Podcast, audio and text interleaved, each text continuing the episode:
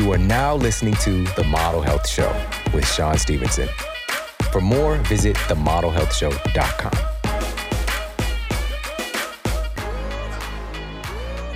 Welcome to the Model Health Show. This is fitness and nutrition expert Shawn Stevenson, and I'm so grateful for you tuning in with me today.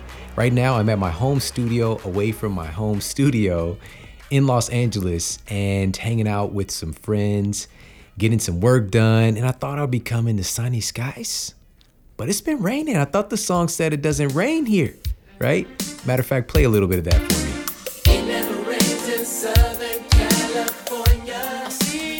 So I thought it said it doesn't rain, but it's all good. You know, the rain brings forth life, right? It's one of those things that is part of the natural cycle. And we need a little bit here in Cali. And again, I'm on the road right now hanging out. Brought my wife and my youngest son along. We've been having a good time and uh, getting to connect with some great people like my guest today. Now, listen, a couple years ago, I did a masterclass episode on this overlooked and undervalued fat burning powerhouse organ that we have in our bodies.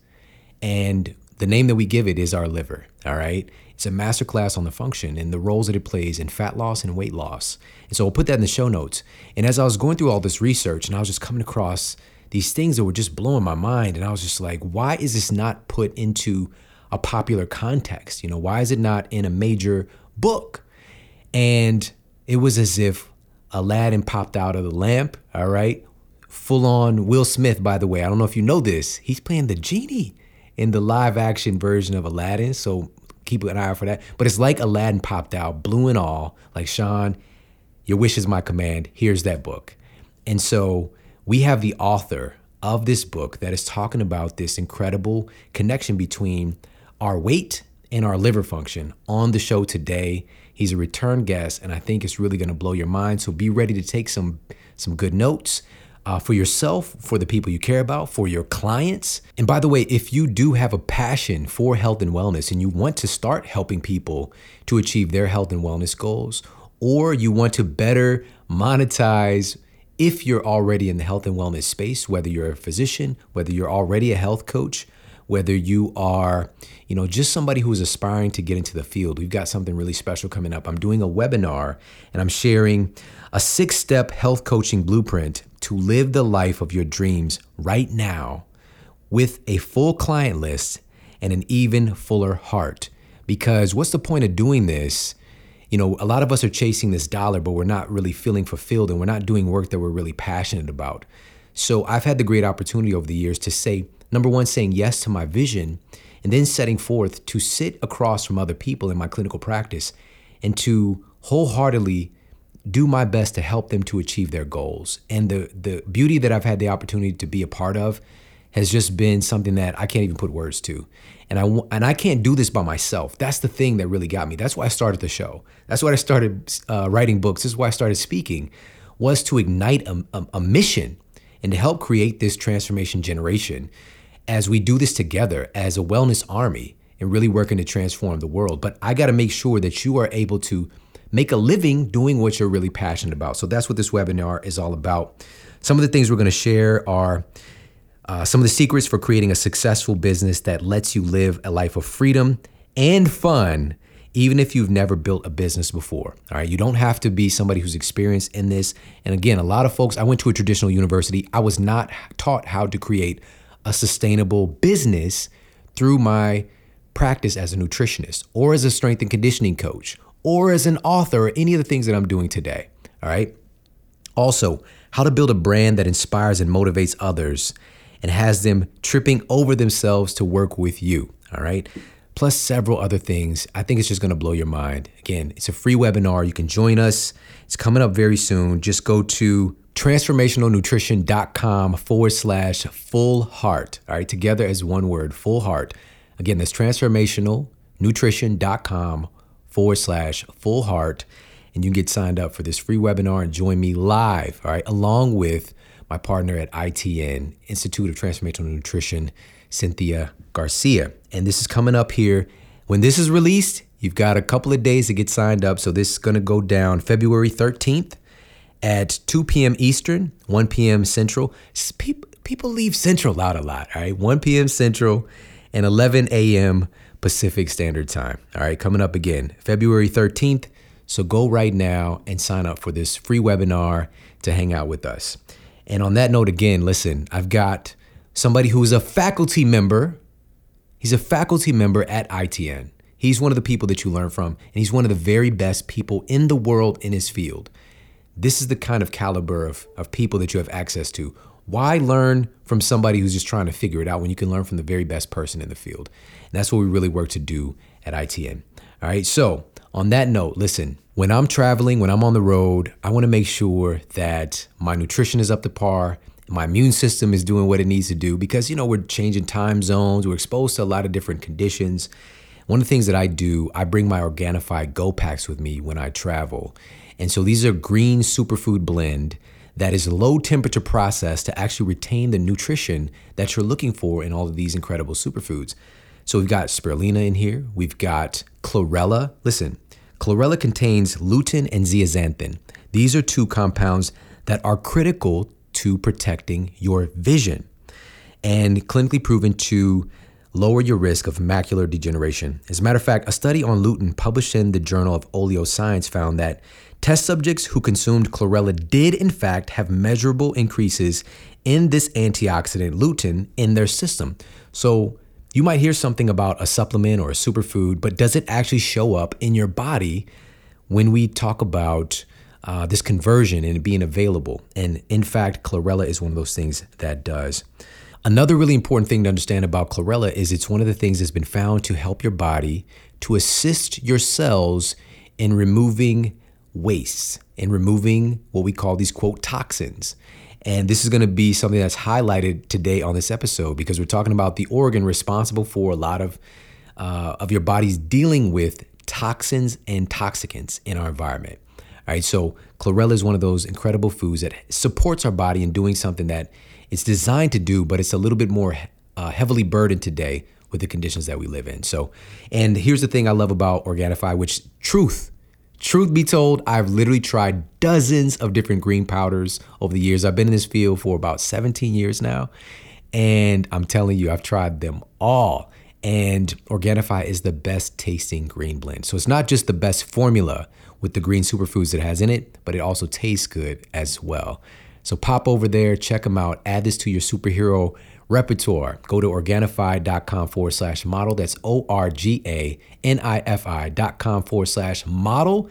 And you get 20% off all of the Organifi products, including this green juice formula. All right, so pop over there, check them out, Organifi.com forward slash model. And now let's get to the Apple Podcast review of the week. Another five star review titled Best Health Related Podcast Ever by Gnarly Carly. I'm not usually a fan of health and fitness podcasts.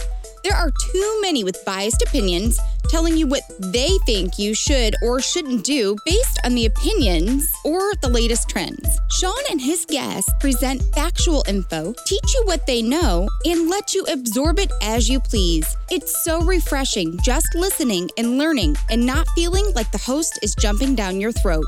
All right. Thank you so much for leaving me that review over on Apple Podcasts. I appreciate it so very much. And if you've yet to do so, please pop over to Apple Podcasts and leave a review for the show. And again, it just means so much to me. I appreciate it very, very much. And on that note, let's get to our special guest and topic of the day. Our guest today is the incredible Dr. Alan Christianson, and he's the author of the New York Times best-selling book, The Adrenal Reset Diet.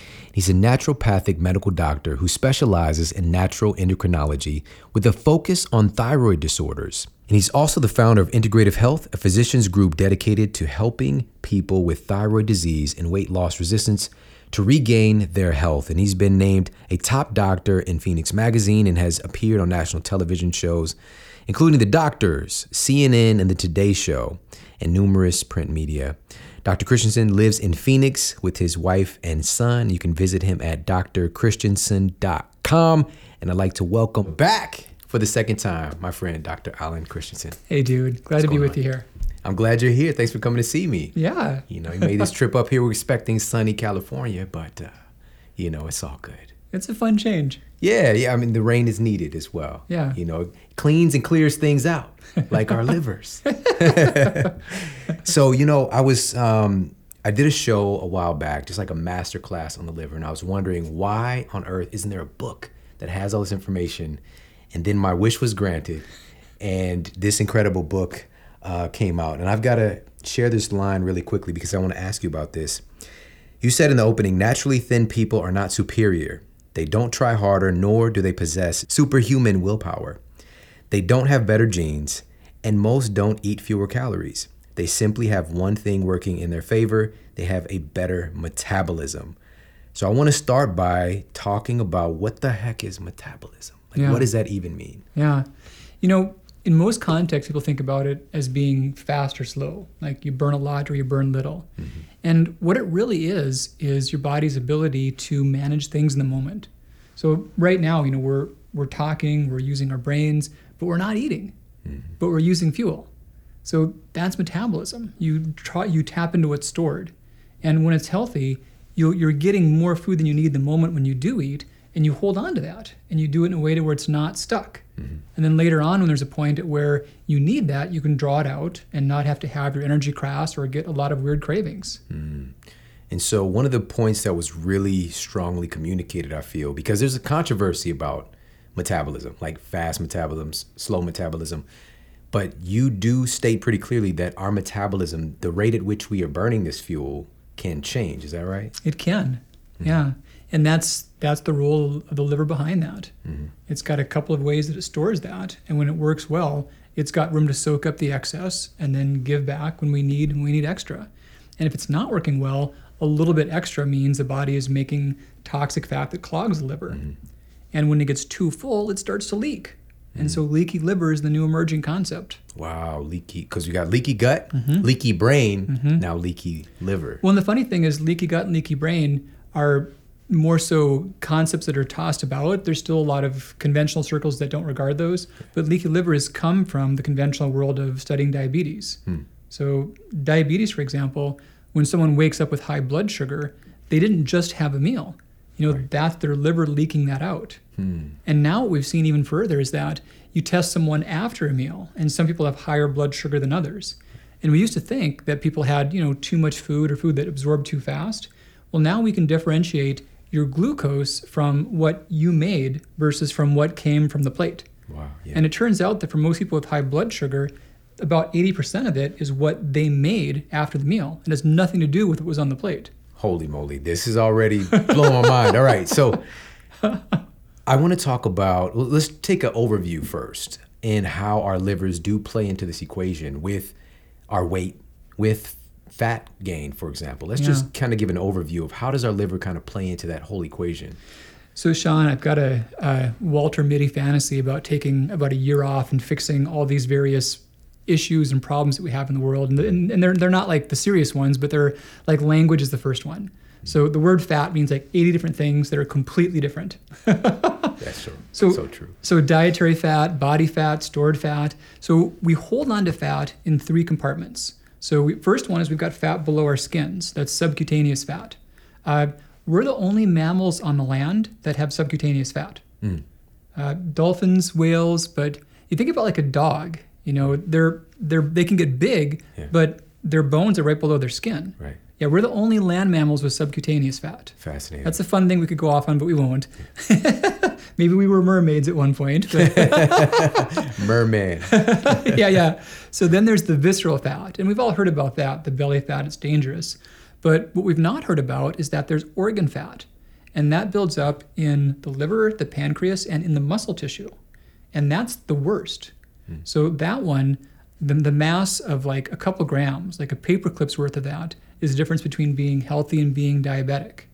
So, so yeah, how the body stores fat. Some places you put it, if you've got a healthy liver, your liver puts away fuel in glycogen, which you can make only out of carbs, or triglycerides, which you can make out of carbs, fats, ketones, or alcohol. You can make anything into triglycerides. Hmm. And if you've got some of both and the liver's not leaky, you can then burn those triglycerides and then burn stored body fat wherever else it is. Mm-hmm. But when you can't tap into those, the rest of it is all stuck. Mm, man, it's such a complex and beautiful thing, you know, the system. And a lot of ancient cultures felt like the liver was kind of like the seat of the soul of health in, in many ways. You know, you mentioned that a little bit in the book. Totally. So what what did they have to say about the liver? You know, the word liver and live, they come Right. from this. You can't live without your liver. And Kind of important. we think about our brain or like the heart as a seat of emotion. We've talked about that poetically. And yeah, exactly right. A lot of cultures, that was all about the liver. They thought that's where your awareness would dwell and where the light went after it entered your eyes was thought to be the liver. And You know, the reason I really love the fact that you wrote this book, and you talked about this on your first appearance as well, some of your story, is that you've got the experience of having an unhealthy liver and the results of that. And you mentioned the book, like, you know, you were overweight kid in the 70s, and when it was three times more rare than today, which is not a good thing necessarily, but you really stood out. And, you know, of course, like there's there's a lot of movies that come from, you know, like the 70s or 60s base, and there's like the one fat kid, and it's kind of like, right. you know, this iconic character, and you were kind of that character. That was me. Um, can you talk a little bit about your experience and how you kind of made this leap from because you're, I mean, people see you today, you're one of the most fit docs walking around, and your lifestyle is just incredible. The things you're able to do at an, an age when a lot of folks are on their decline, you know, and so for you, why is this such a personal experience in writing this particular book? you know, the whole arc of my life was shaped by um, by being shamed as an adolescent and by social ostracism. Uh, my my big love was science, space, astrophysics, but uh, I was a happy enough nerdy kid. But then when adolescence came along and I started getting the importance about peers and you know cliques and groups and girls and, paying attention to this stuff and having it just not work out. Um, and just totally through desperation, I picked up some books and found some things, and some things didn't work as well, but some with a lot of perspiration and a little bit of inspiration, and it, it yeah, it changed my life. And I realized that, you know, how how your body works, good or bad, is like one of the just base determinants of the quality of your experience in this life. Yeah, absolutely. And um, we've got a mutual friend who just, you know, we, we were talking about the fact of you coming on the show today, and she is just singing your praises so much, like a lot of people do, just as you being one of the smartest people that uh, she's ever met. And we're talking about Cynthia uh, Garcia.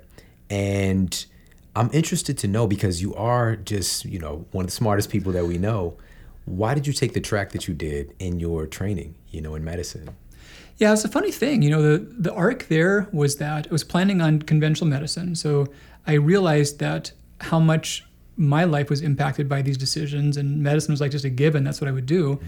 and I didn't know of anything besides being a conventional doctor. Yeah. And also, I knew what a big factor that my my exercise habits, my diet were upon my health, and so I knew they had to be a big, big part of what I did.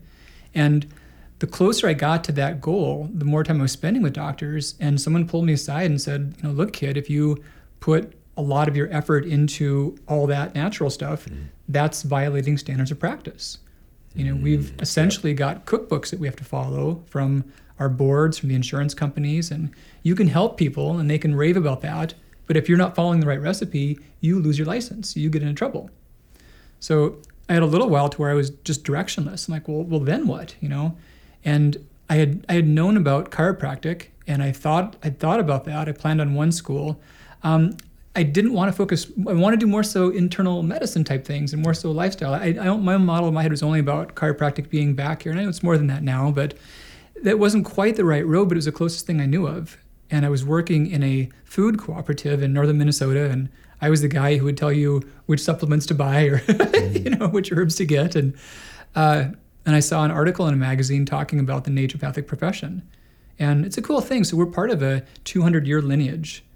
There's the the medical staff, the caduceus, the, the stick and the, and the snakes, you know. Mm-hmm. So there was two snakes back when. There was Panacea and Hygeia. If you look now, there's one snake, and that's mm-hmm. Panacea, and that's about medicine as intervention. But Hygeia was hygiene. That was medicine as preventing things before they happened. And that's where the naturopathic profession really came from, was the idea of integrating intervention with hygiene and lifestyle. So we've bared that torch for a couple hundred years. And I learned about the profession and realized that I could be a physician, I could do the elements of that that were important to me, but I could have a community of peers that supported my beliefs and helped me grow in those directions. Mm, I love yeah. it. Love it. Such a great story. So I want to talk about knowing that our, our livers can essentially just start printing it, it, can be like a copy machine just printing out fat and this process of lipogenesis yeah, really yeah. Um, your book is really dedicated to helping us to heal this critically important organ but my question immediately is just like how long does this take and it gets into the conversation of just how resilient and regenerative the liver is. So can you just talk about that before we get into anything else? You know, it's crazy exciting. I I think about our bodies, you know, we think about ourselves like a static entity, but there's some old saying about how you can never cross the same river twice, you know, because the water is it's mm-hmm. new water next time. Yeah. And we're kind of like that. I mean, last time we sat together was what a couple years ago yeah. and you know, you and I carried no atoms now than we had then. Mm. Or maybe a few fraction of a percent. Yeah. You know, what you and I are, there's nothing that was there then physically. So we completely regenerate. And to be really precise, there's a few things in bone marrow or uh, old nerves that might take five years. So maybe a few of those are still around, but not much. This is like a fraction of a percent. And the liver is way up on that list as far as resiliency and regenerative capacity. You know, liver donors commonly will give up half or two thirds of their liver, and the rest just fills right back in again, no problem. Mm. So the beautiful thing is that, as important as this is, it's also, I guess, if you had to pick one part that was important, was broken, that's one you would pick because it can fix really well. That is crazy that we have that kind of regenerative potential within us, man. Freaking merman, you know, it's that Aquaman time of uh, of life, man. So let's talk about now what does our liver actually do for us because it's such a wide array, so fascinating, and I can see why uh, our ancestors really valued and, and praised this organ as kind of like again a, a the heart, you know, ironically, of our health. So let's go through some of those things. Just let's just do some bullet points on what our liver is responsible for. You know, so imagine that we could flip some cards back really fast, and these cards are pictures. So there's picture of you, there's a picture of your dad, grandpa, great grandpa, and let's do about 200,000 greats. Mm-hmm. and let's do about a million greats. And let's do another million greats. So now we've got single cellular organisms. Mm-hmm. and we've got things that are living in the sea. And they would get the right environment by moving to it or moving away from the bad environment. They couldn't control their, their chemistry. They had permeable cells and they had to go to where the water was warm enough, to where there was things they could consume, to where it was the right concentration of things, uh, enough sunlight, uh, or they would drift to the right places, luckily.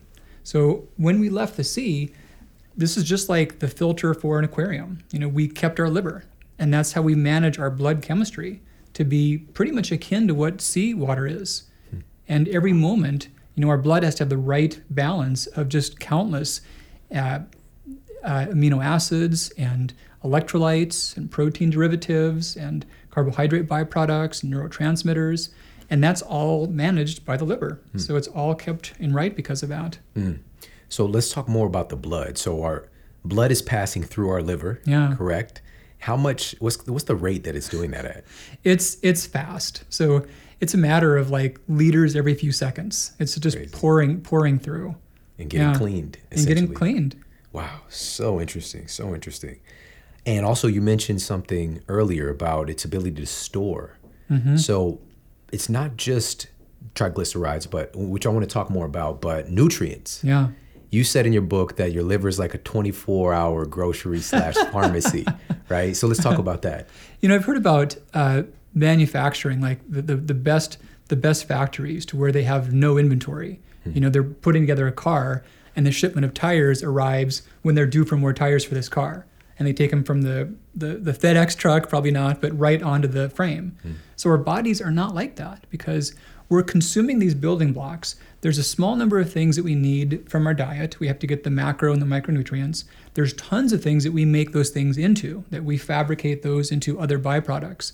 But we're only getting a supply every quite infrequent relative to our constant need. Yeah, and we're using true. this stuff every second of the day but the truck only shows up, you know, whatever, how many times a day, three, five, whatever the number is, it's not constantly. Mm-hmm. So yeah, it's not always the same thing. It's not always the same yeah. thing. That's right. You're not getting what you need in the moment ever. Yeah. So the liver is the place that stores everything and mm. directly the things you need in their active state, but also many things that we've got to fabricate. So it'll fa- it'll build what we need in the moment, the non-essential amino acids or the neurotransmitters. It's making this stuff up on the fly just constantly. Wow. So our, it's our liver that's making these amino acids for us. The non-essentials, it's converting them by and large. Yeah. Wow. So, so cool. It's not just the conversion with amino acids, but also hormones. Mm-hmm.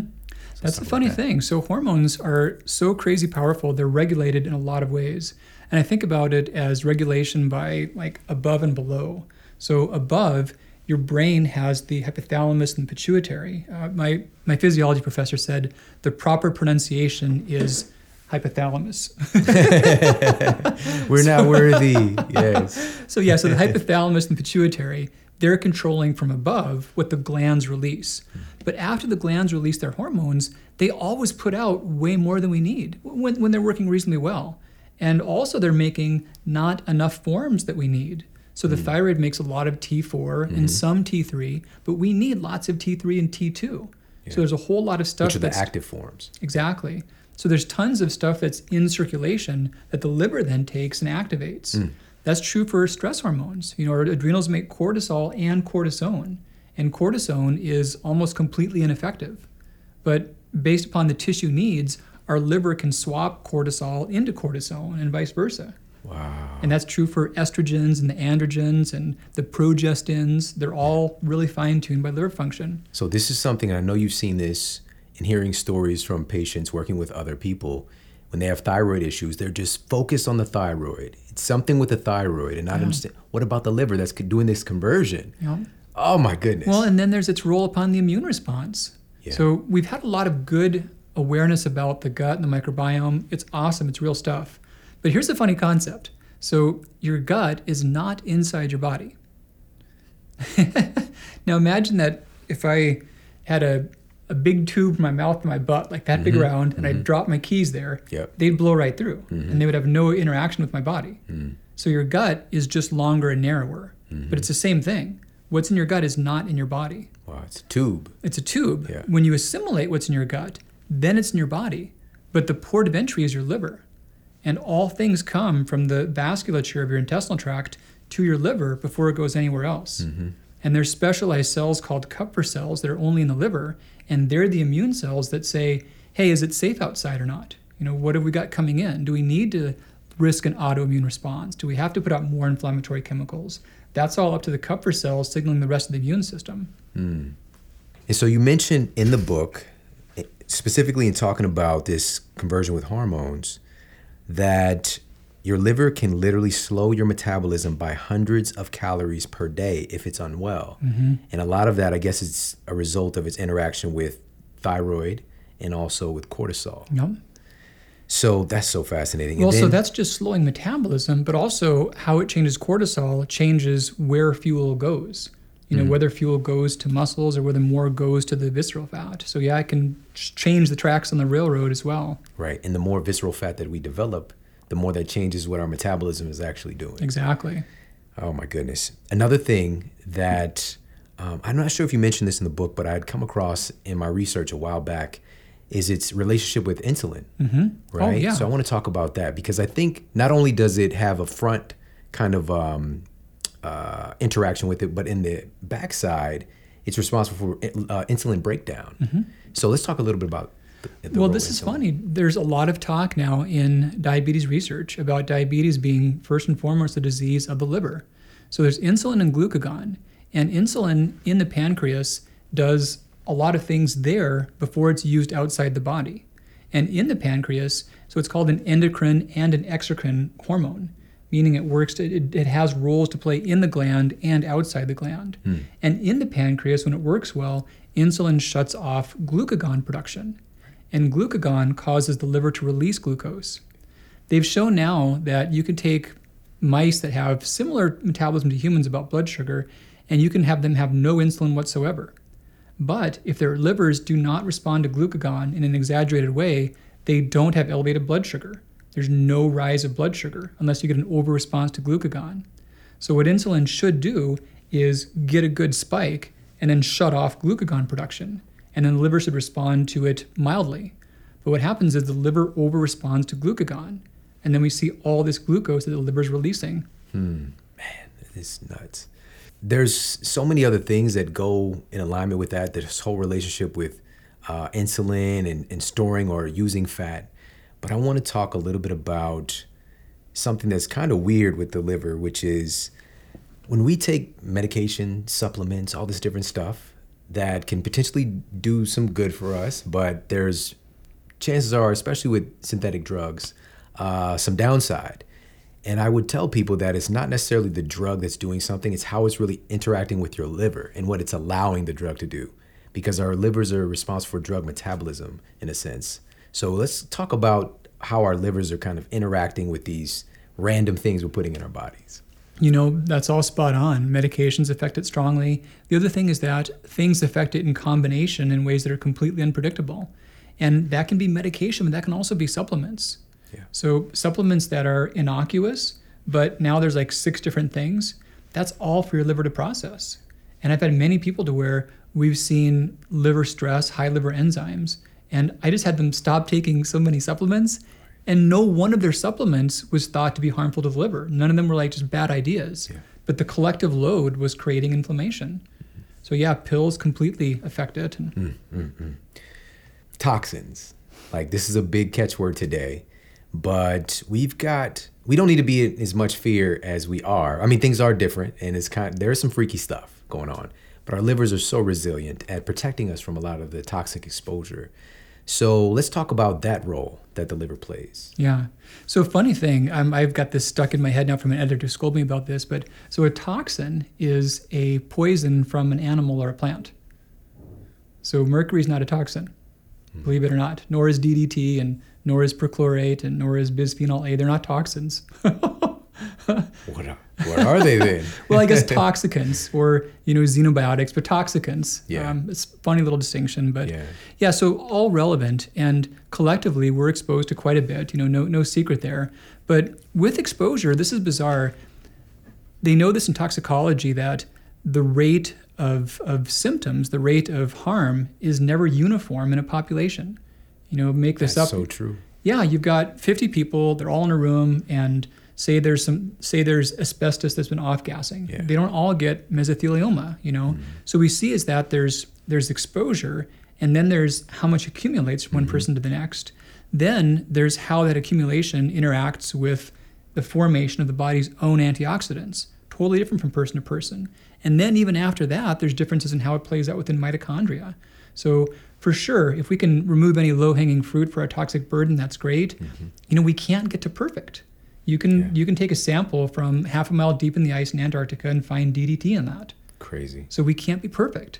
So the thing is really, like you said, how do we help our resilience? You know, how do we help our bodies be more resourceful against what we will be exposed to? Yeah, that's so true. Because I'm just thinking about you know people getting exposed to, like you said, some kind of you know strange gas, and like one person's like shooting projectile vomit out of both ends, Yeah, you know, and like somebody's just their eyes are watering. Right. You know, it's just how their body is. And then someone else like, what? I don't smell anything. Yeah. You know?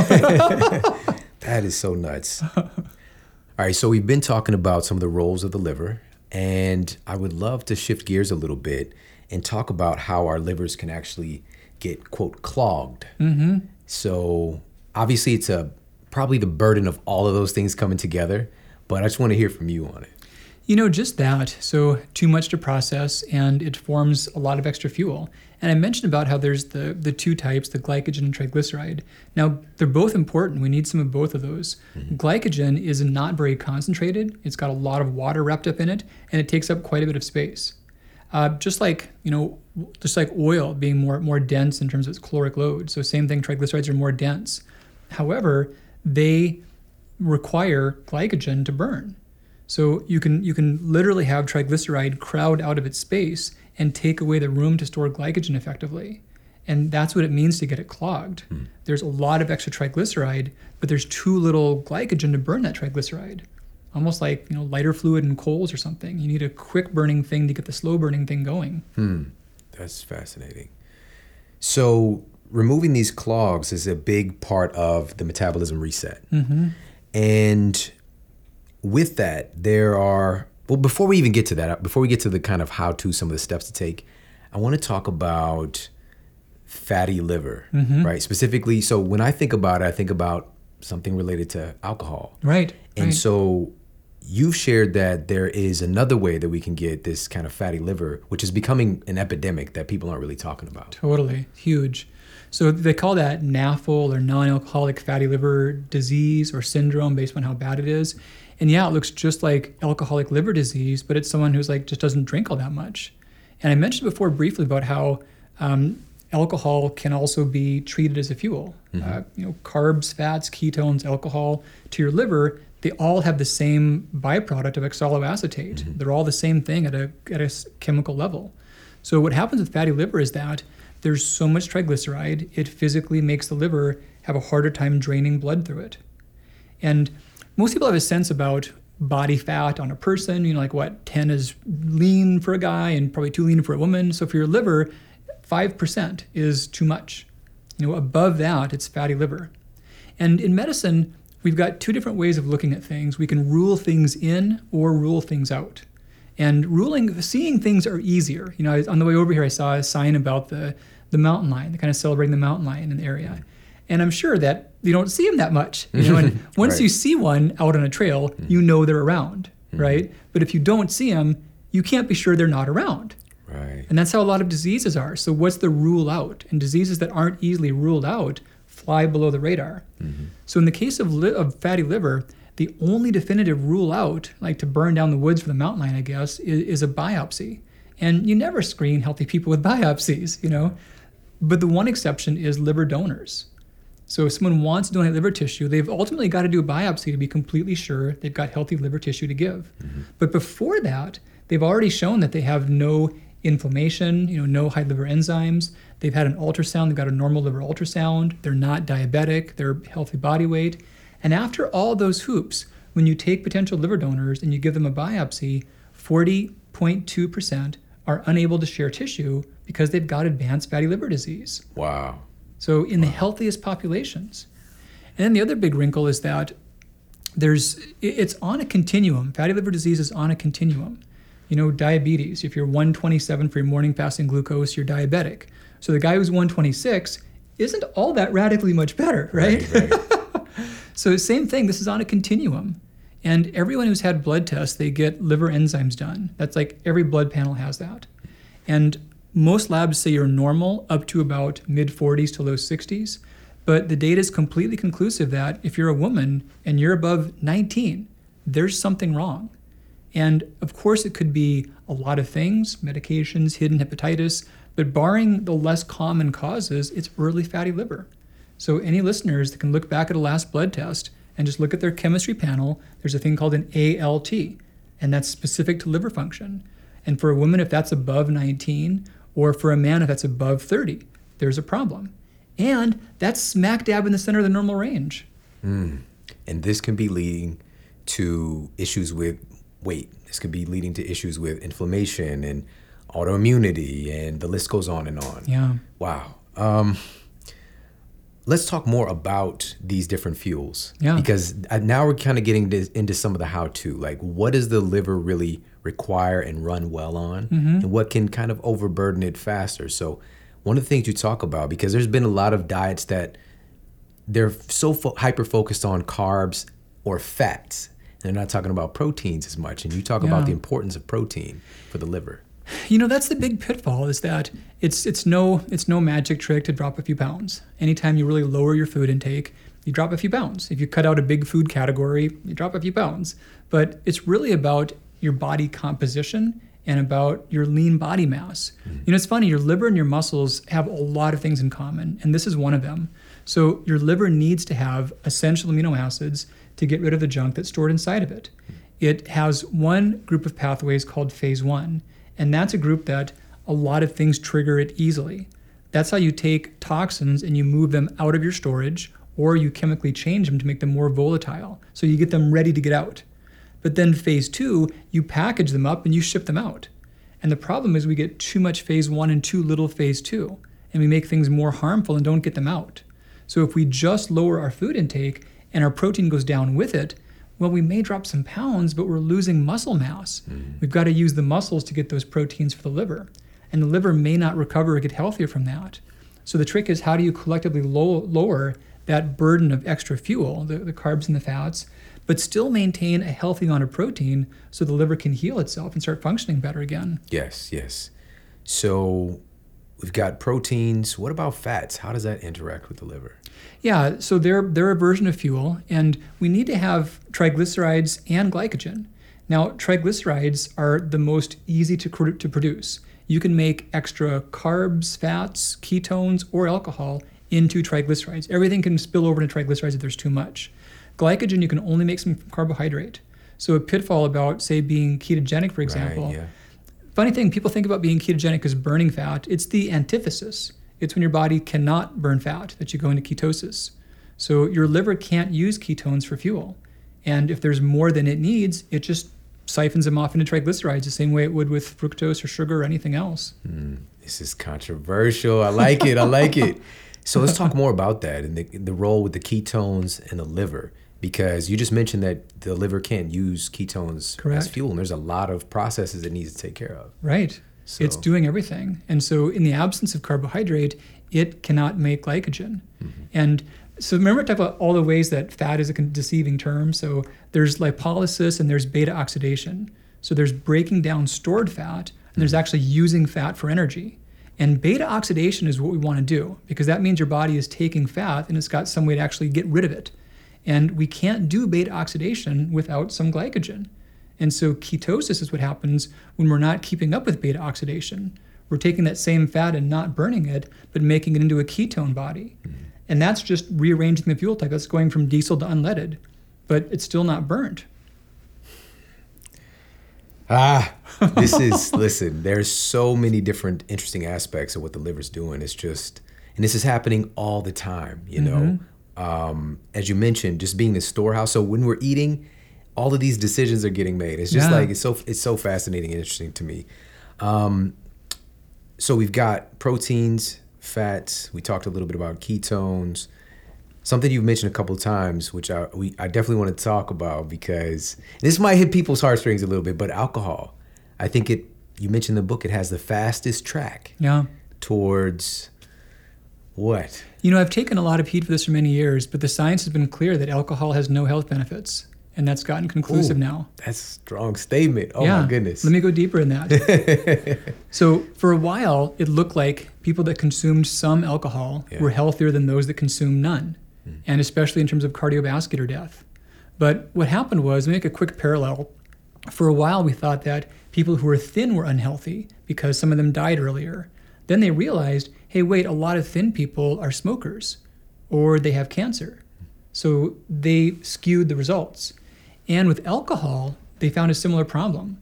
So a lot of the people who don't drink, there's two different categories. There's those who have no medical reason not to drink, but they don't drink. Mm-hmm. And there's those who have medical reasons not to drink. And the second group has health challenges. You know, perhaps they were alcoholics, or perhaps they have known liver disease, or they're on medications that are not compatible with alcohol, or any of the number of problems. But those who medically cannot drink, they do have more mortality than healthy light drinkers. Yeah.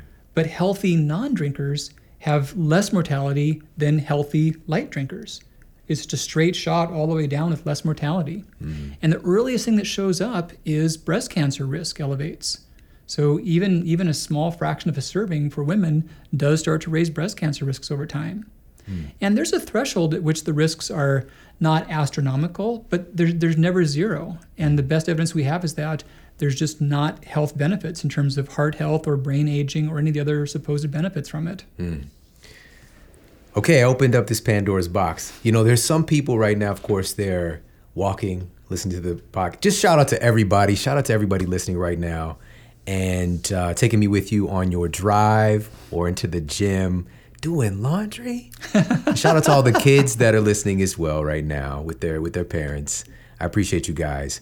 Well, some people are kicking back having a, a nice glass of red right now. And they're like, wait a minute. So the resveratrol Sure. is is not gonna is not gonna keep me around for extra 50 years. You know, like Leslie Nielsen said, we take risks every day of our life. Whenever we get out of bed or whenever we stick our tongue in a fan, we're taking risks. So true. so true. I love it. no, there there are things we do that are not serving our health that are probably negligible. You know, that, are, that may be worth the enjoyment, that may give us more positive emotional things than there are negatives. But people should know that alcohol's in that category. Yeah. That it's not a health food. Yeah, especially in the context of our liver. Mm-hmm. You know, like we know this already that your liver is bearing the burden. Right. And if we're trying to get your liver healthy, this might be something to at least maybe take a dry um, four week detox like you advocate for in the in the book and just get your liver back to a state of health where you can even handle this stuff a little bit better with the healthy lifestyle and having a glass or two of uh, of your favorite red, you know, here and there. It's it's not going to take you out necessarily, but I just want For people to understand that you just said it, it's not a health food. So just to be more mindful of it Yeah. and that your liver is bearing this burden. So, man, so many great things to talk about. And I want to talk a little bit more about some specific nutrients that are key to our liver health, some foods that we really need to target that a lot of folks aren't talking about. And we'll do that right after this quick break. So sit tight and we'll be right back. One of the biggest barriers of entry to eating healthy is the expense involved. This is one of the biggest reasons that people use for not buying better products is that it just costs too much. And there are incredible grocery stores, mom and pop spots out there, chain stores like Whole Foods that are great. They're providing a lot of value and curating a lot of great products. Not always great, but a lot of great products. But the nickname is often whole paycheck because there's a pretty big markup for the whole process of getting the best products there on a store shelf. And so I really wanted to do something to help eliminate that barrier of entry to help people to get more access to healthy food and to get products that are curated and getting the very best brands that are doing good for people and for the planet. And this is why I utilize Thrive Market. Thrive Market provides many of the same products that you would find in stores like Whole Foods, but at 25 to 50% off most of the retail costs, which is absolutely mind blowing. You could save 25 to 50% off many of your favorite products your coconut oils, your nut butters, your snack bars for the kids, kale chips, whatever it is you're into. Also, personal care products. It's another big thing that's taking place right now is a shift in public consciousness and understanding it's not just what you put in your body, it's what you put on your body as well. And getting rid of all these toxic chemicals, but still getting the very best products. Also, household products as well, cleaning products. So you're not putting all these chemicals and things like that that are going to impact your health and the health of the people that you love. And so they have all the best products, 25 to 50% off, and curated in whatever food approach that you subscribe to, whether it's gluten free, paleo, vegetarian, all of these things are categorized for easy shopping. All right, it's absolutely amazing. I love Thrive Market so much. We save so much money. We literally save hundreds of dollars every year by buying many of our staples from Thrive Market. All right, so head over there right now. Check them out. It's thrivemarket.com forward slash model health together as one word. So that's model health together as one word. And guess what? Not only are you going to save 25 to 50% off of products, anyways, your first purchase, you're going to save an additional 25% off your entire cart. All right, it's amazing. Plus, also free shipping. Plus, also free 30 day membership. And you're going to want to keep this membership because it's just going to keep giving back over and over and over again. And giving back is another big thing that Thrive Market is doing because every paid membership, they provide a free membership to a family in need. All right, this could be uh, a teacher, this could be a veteran, this could be a low income household to keep paying it forward to reduce that barrier of entry so that more people can get access to the very best healthy food. All right, so definitely head over there, check them out. Thrivemarket.com forward slash model health. And now back to the show. All right, we're back and we're talking with New York Times best-selling author and my friend Dr. Alan Christianson. He's got a new book, The Metabolism Reset Diet. We've been talking about metabolism and the miraculous role that our livers play. Live, liver plays in us being alive and healthy and vibrant. And before the break, I mentioned that we're going to talk about some specific nutrients and foods that are essential for our liver function. So let's talk about some of these key nutrients Yeah. that your liver needs to do what it has to do.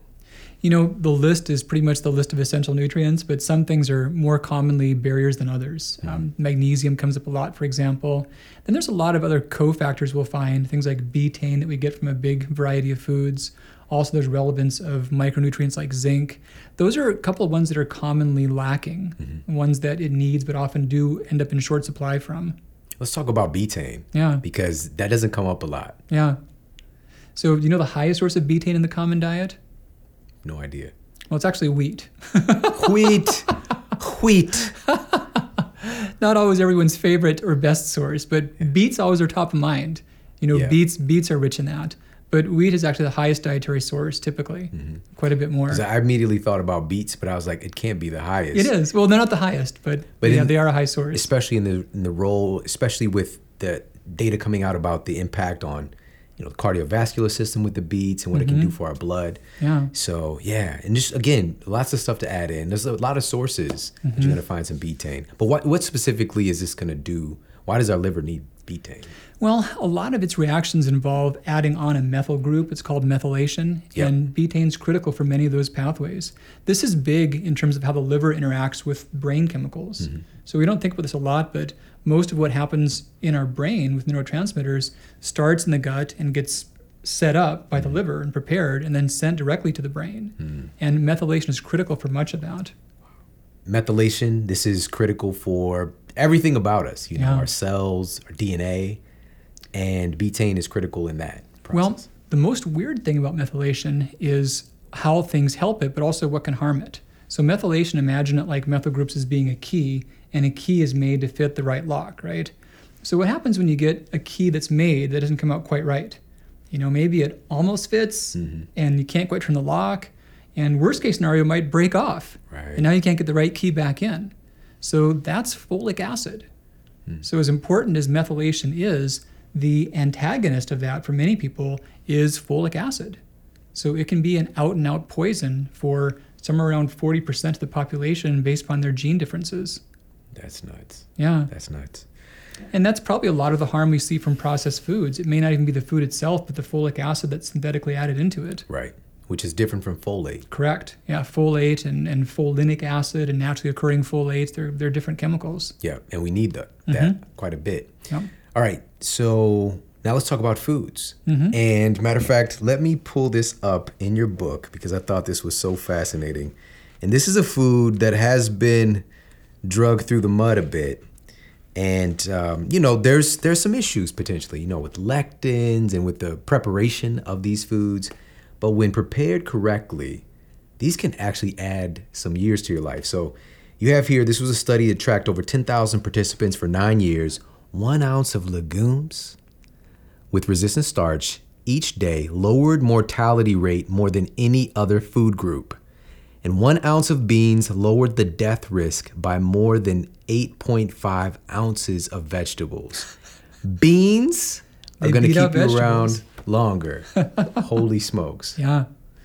Yeah, so well studied. And this is a funny thing. So, beans have lectins, they have phytic acid, and there's a lot of things that you can find in foods that if you would take them and purify them, they would kill cells in a test tube or they would make a rat puke, you know? Mm-hmm. But how they work in foods is completely different. And the odd thing is that a lot of the same scary chemicals, you know, we're not consistent with how we treat them. Sometimes we like them, sometimes we're afraid of them. Mm-hmm. You know, broccoli has glucosinolates. It's way more poisonous than any lectin you could imagine. It's an insecticide. If you could purify that, it would be, you, you couldn't legally sell it anywhere. It's completely poisonous.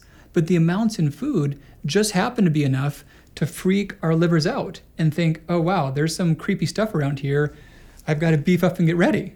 You know, so we call this hormesis. And things that are toxic but are in minuscule quantities in the context of many other chemical messengers may be helpful for us. And we often lose the bigger picture of that. And also the people that talk about uh, lectins, like um, Dr. Steven Gundry, for example, he's an advocate of beans. It's just for him, it's the preparation, you know, doing it more of kind of a traditional manner, uh, manner, which is soaking them and or using a pressure cooker. Well, and and cooking them. Yeah, it makes The- it more the- digestible, cooking so them properly. the truth, the truth about the danger of lectins is that you can take a quarter cup of uncooked red kidney beans and chew them up and get sick from that. You know, no debates about that. But the way we actually cook foods and consume them, it's the real non-issue. Yeah, yeah. Also, when I think, and you mentioned earlier when you mentioned wheat, I thought about amylopectin A, Mm-hmm. which we have enzymes that can kind of break this down uh, relatively quickly. But amylopectin B, which is found in beans, can make it a little bit more interesting with digestion. But it's feeding our our microbiome, our gut bugs. Yeah. And this is one of the things you talk about with resistant starch. This is critical for healing our liver function. So let's talk about the resistant starch. So that's exciting stuff. You know, it's a type of carbohydrate and it's also a type of fiber. It like straddles the definitions. And it's, let me back up a little bit. So they first learned about this. The worst condition for regulation of blood sugar is a thing called glycogen storage disease. So some people genetically cannot make glycogen. And there's a spectrum of this. The worst versions of it, someone who has it that doesn't eat for an hour or so can go into a coma. You know, I mentioned how we're not eating as we're talking. So if someone had glycogen storage disease, they can't internally control that. They can't prop their blood sugar up between meals. And yeah, they can go into a coma after a couple of hours of not eating. And that had been just the biggest enigma. So imagine if a child had that, no one in the family could sleep. You know, you can't just go to sleep at night. That would be fatal. You've got to wake the child up and feed them every hour and a half. And some researchers learned about these newly discovered compounds called resistant starches, and they thought about how the body breaks down glucose. And you can take a chain of glucose apart really fast, but when there's a lot of branches, it takes longer. And they thought, I wonder if that might give them buy them more time because it's done in the large intestine and not absorbed in the small intestine. And they went on and got over-the-counter cornstarch and gave people spoonfuls of cornstarch because it's got a lot of amylopectin and saw that they could get six, seven hours of stable blood sugar for the first time in recorded history. So then they found better versions of resistant starch and they saw that you can have seven to nine hours of rock solid blood sugar by consuming that. Hmm. And these results will show up even as much as a day later. Hmm. That's so cool. Yeah. So there are a ton of different sources for resistant starches, but some are better than others, obviously. What do you think of tiger nuts? They've got some. They're a cool food. They've, They're definitely one of the sources of resistant starch. First of all, when I first heard the name, I was like, wait a minute. So no tigers are involved. is this? And um, so we've got that, but also in the book, you talk about several other sources. Green bananas? Yeah, yeah. Right? well, and the peels too. The peels have a ton of that. Wait a minute. so the keep the peel, throw it in the. Let's let's shift gears now. I think this is a good Banana segue to talking about why you're advocating on your metabolism reset diet for folks to consume some specific smoothies. You know, smoothies have been up and down in popularity, but for me, I always thought like it was such a great bridge because we can just create so much nourishment in one go if we do it right. It's no need to overdo it, like we can get kind of crazy with it, but just getting some of the basic stuff in there that we really need in a way that we can and also it's pretty easy to make it taste good, you know, and it's just such a good on-ramp for people. So let me know some of this some of the research that you have just on using shakes as far as kind of managing our health and our weight. Well, so one big thing is about this trick of getting the protein without being overloaded with fuel. You know, a lot of foods have protein, but the pitfall is that many have a lot of carbs or fat built in as well. Mm-hmm. And so to get that ratio right, it's easy to use some some good plant foods and then some quality proteins. Mm-hmm. The other big thing about shakes is that there's been so much research on this concept of decision fatigue. And it looks like with dieting, diets are not harder based on how much food they have you cut out. Mm-hmm. They're harder to do based upon their complexity. And the more things you've got to figure out at each meal, the less apt you are to have adherence.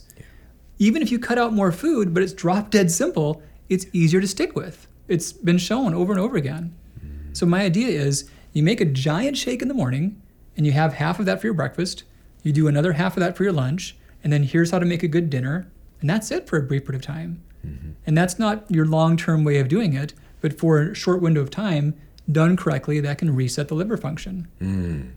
Okay. All right. So, and this sounds very similar to to Slim Fast, which we talked about before the show because that was like the first thing I did, you know, in the marketing. Uh, it worked minus the fact that in the decision fatigue was not an issue, but minus the fact that I wasn't really getting the nourishment that I It was really needed to corn make it syrup and, sustainable. and corn oil. right, and some pink Pepto Bismol I think was in there. I don't know, but so but this is so different and and, and health affirming because of the nutrition that was going into these shakes. yeah. Right. But you're right, the simplicity of it is a big part of the success behind that. And there's lots of evidence saying that shakes as meal replacement is an effective strategy. Yeah, yeah, I love it. And so you mentioned earlier with the resistant starch. So you mentioned one of the ways was uh, frozen banana with a peel. Yeah, yeah. You know, going in there as a source of resistant starch. You've got some other stuff, some other interesting ticks, uh, tricks and tools of the trade in the book. And so, is there anything else important for folks and to keep in mind when creating their shakes? So. When I hear the, this, the term green smoothie, I really think like it's green. Like focus on that part of it. So, is there anything else we should know? You know, just that that's a great point. You can throw a lot of good things in there that have minimal impact upon taste, but lots of great impact upon nutrition. So you want to get adequate protein for liver function. You want to have some fuel, not none. Resistant starch is really helpful. I talked a bit about how the liver modulates what comes from the gut, and it turns out that the way liver makes bile is one of the biggest things that determines whether or not there's leaky gut. So we used to think that leaky gut hurt the liver. Now what we're seeing is the liver is one of the big causes of leaky gut. And when the flora give the liver the short chain fats that it needs, that's a big part of reversing it. Mm, so fiber. Well, so this is a funny thing. So resistant starch is a category, it's a type of fiber, and then the fiber itself is a category. So I one of my projects is that I want fiber not to be a singular word anymore. It's got to be a plural word, it's a category. like fat. Well, there's about 16 kinds of dietary fibers. Hmm. And I love people to really have their body get healthy and get resilient and be able to eat a broad range of natural food categories. If you cover all the main food categories, you can get 16 types of fibers. Hmm. If you're cutting out a lot of food categories, you cannot get more than a handful of fiber types. Hmm. Interesting. So true. I mean, sawdust is fiber. well, You it's cellulose. That's non-digestible and not useful for our flora. it's it's gonna brush through there. You know, maybe get a couple splinters. But yeah, so there's different types of fibers. Resistant starch is under that umbrella. It's straddled between fiber and carbohydrate. So fiber mm. is non-caloric and and not useful for fuel directly. Resistant starch is, but by half. So it's half the caloric load of carbohydrate, but it feeds the flora and it comes into the bloodstream from the colon versus the small intestine. So there's no insulin signaling or no glucose regulation. Mm, resistant starch. Yeah. That's so fascinating. All right, so in addition to the dietary data, which I think everybody needs to know this. Like I said, when I did this episode a couple years back, just this master class on the liver, I was like, why is there not a book just talking about this stuff? It's all in here. And you also give the protocol itself, the four week liver detox, but you have some adjuncts, you have some additional things that go hand in hand with the nutrition side. And you talk about the importance of sleep Yep. micro workouts and lowering your chemical burden. So I want to go through those three things before we wrap up. So let's talk about sleep. Why does that matter? with this? So yeah, kudos to you for doing some work on that and for, for a great book on that topic. That's that's super important. And it turns out that's when the liver takes the time to do a lot of its fixing and repairing. So if you're not getting adequate deep restorative sleep, this doesn't come around that much. Hmm. And many have a full-on sleep debt that's built up interest. right, right. They owe big time. So, and you mentioned obviously, so some folks work out too much. Well, so the 28 days, the important point is what it takes to fix something is not always the same as what it takes to keep it from getting broken. You know, like Humpty Dumpty fell off the wall, right? And maybe maybe a seatbelt would have kept him on, but he needs glue after he's broken, right? so the 28 days are not what I say are perfect for everyday day-to-day day-to-day life mm-hmm. ad infinitum. I love exercise, a million benefits to Yes. it. But when you're training hard, your liver is working in ways to where it can't really tap into the stuck stores as effectively. Mm-hmm. So I encourage people to lower their, their training load so they can do better on less fuel during that brief window. But I don't want their muscles to check out. Yeah, yeah. so yeah, I threw in some micro workouts. So it's just enough to keep the muscles activated and taking up protein and taking up nourishment Yep. so that when it's all said and done, they're still around and they're still healthy. Absolutely. And when you mentioned you're an advocate of exercise, first time I met you, you know, in person, I think you just came from, what were you doing? Because I, I thought it was hiking in my mind. I, it was not that crazy. But were you scaling some rocks? Was that? Could have been vertical rock. I'm a climber. Yeah, oh climb rock and yeah, that could be mountain unicycling. Maybe I mentioned that. I don't know. Unicycling. Yeah. On a mountain. So when we see people ride like hardcore mountain bike trails, my favorite thing, my son and I both do this. We love nothing better than to cruise up next to them and say, "Oh, that's cute. You got a training wheel on there." That's not right. That's not right. Alan, you were you were off the chains. I love it. So we got micro workouts, which you detail in the book. They're pretty simple, and um, you give a good schedule, of course, for people to follow. But I want to finish by talking about lowering our chemical burden. Right. This is something that I think is hiding in plain sight, and something that we can do a little bit about. So let's talk about why is that included here. You know, uh, it's just really that about giving the liver less work to do. And we hear a lot of ideas about detox. So I talk quite a bit about just pre-tox, you know, and rather than cleaning out the dirty water, keeping the water from getting dirty in the first place. Mm. And these are simple things. The the biggest source of pollution we get exposed to by far is indoor air in terms of the quantity and the actual mass of chemicals that come in our bodies. We think a lot about our food, and it's of course important, but it's completely dwarfed by what we ingest from our day to day air, our ambient air backgrounds. oxygen is our number one nutrient and it's a carrier now you know especially it's kind of processed. You know we think about processed food. Wow that's so fascinating. So what should we do? You know open a window for example? You know, honestly, you could be in some of the most air polluted parts of the world and with an open window make things better inside than they were before you open the window. Hmm. So, yeah, having some ventilation is super important. Mm-hmm. is there anything else as far as our environment to be mindful of? You know maybe some i don't know somebody's just like heavy on the Drakkar Noir and the and the burberry i don't know like anything else that we should be mindful of that might be something to just kind of move to the side during this detox You know, that's relevant. Uh, indoor cleaning compounds, especially bleach derivatives, have had a lot of data showing that they're quite harmful for the lungs. And the relevance there is the lungs form an internal antioxidant called glutathione, and their ability to make that has direct impacts upon the liver's formation of its glutathione. So, yeah, a lot of cleaning compounds indoors are using bleach derivatives, like some of the powdered cleansers or spray on cleansers. And yeah, just very harsh on depleting glutathione from the body. and it's it's super antioxidant, right? It's getting this label. Yeah. Wow, so good. There's so many other things I want to ask you about, and I'm just so grateful for uh, you taking the time and energy to put this together and to answer my wish for a book on this subject. And uh, I just think you're uh, incredible, and so just thank you so much for coming and hanging out with me. You know, always a big fan of your work and just always glad to spend time with you, Shawn, and cool stuff. Keep it up. Thank you, thank you. I received that. So can you let everybody know where they can pick up the brand new book and where they can connect with you online? For sure. You know, the book is an easy thing wherever you get books normally. For most folks these days, that's Amazon, but bookstores are nice too and they need love, so bookstores have that. And drchristianson.com, for those who wish, we've got a seven day challenge going on to where they can try the whole 28 day thing out. We've got a real detailed version they can try out for free and see if it's going to be helpful for them. Perfect. All right, Alan, this has been so incredible. Final question for you What is the model that you're here to set for other people with how you live your life personally? All right, so I picture you rolling past on the one, you know, on the unicycle on the mountain, and I'm just like, what? Is this a thing? But you were really just uh, setting an incredible example. And so, for you personally, though, what is the model you're setting with how you live your life personally?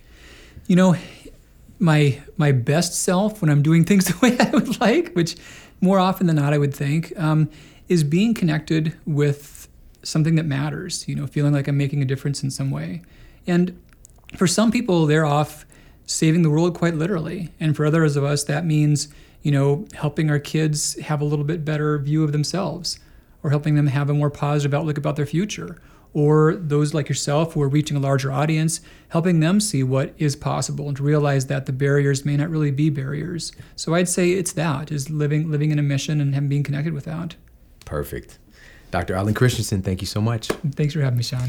Everybody, thank you so much for tuning into the show today. I hope you got a lot of value out of this.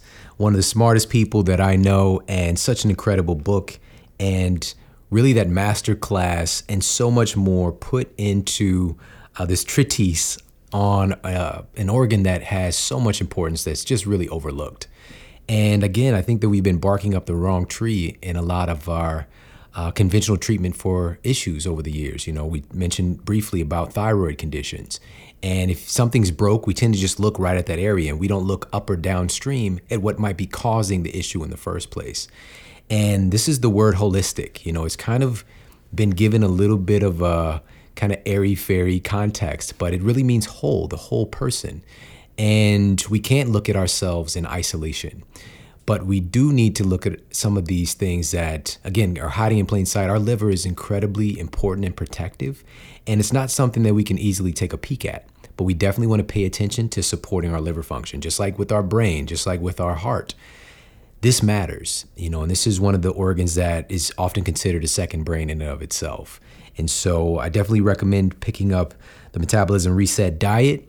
And right now, listen, this is just getting started. All right, we're just getting warmed up. We've got so many incredible episodes coming your way. But if you got a lot of value out of this episode, please share it out with the people that you care about on social media. Tag me, I'm at Shawn Model, and let me know what you thought about the episode. And again, lots of good stuff coming your way, so be ready. All right, take care, have an amazing day, and I'll talk with you soon. And for more after the show, make sure to head over to themodelhealthshow.com. That's where you can find all of the show notes. You can find transcriptions, videos for each episode. And if you got a comment, you can leave me a comment there as well. And please make sure to head over to iTunes and leave us a rating to let everybody know that the show is awesome. And I appreciate that so much. And take care. I promise to keep giving you more powerful, empowering, great content to help you transform your life. Thanks for tuning in.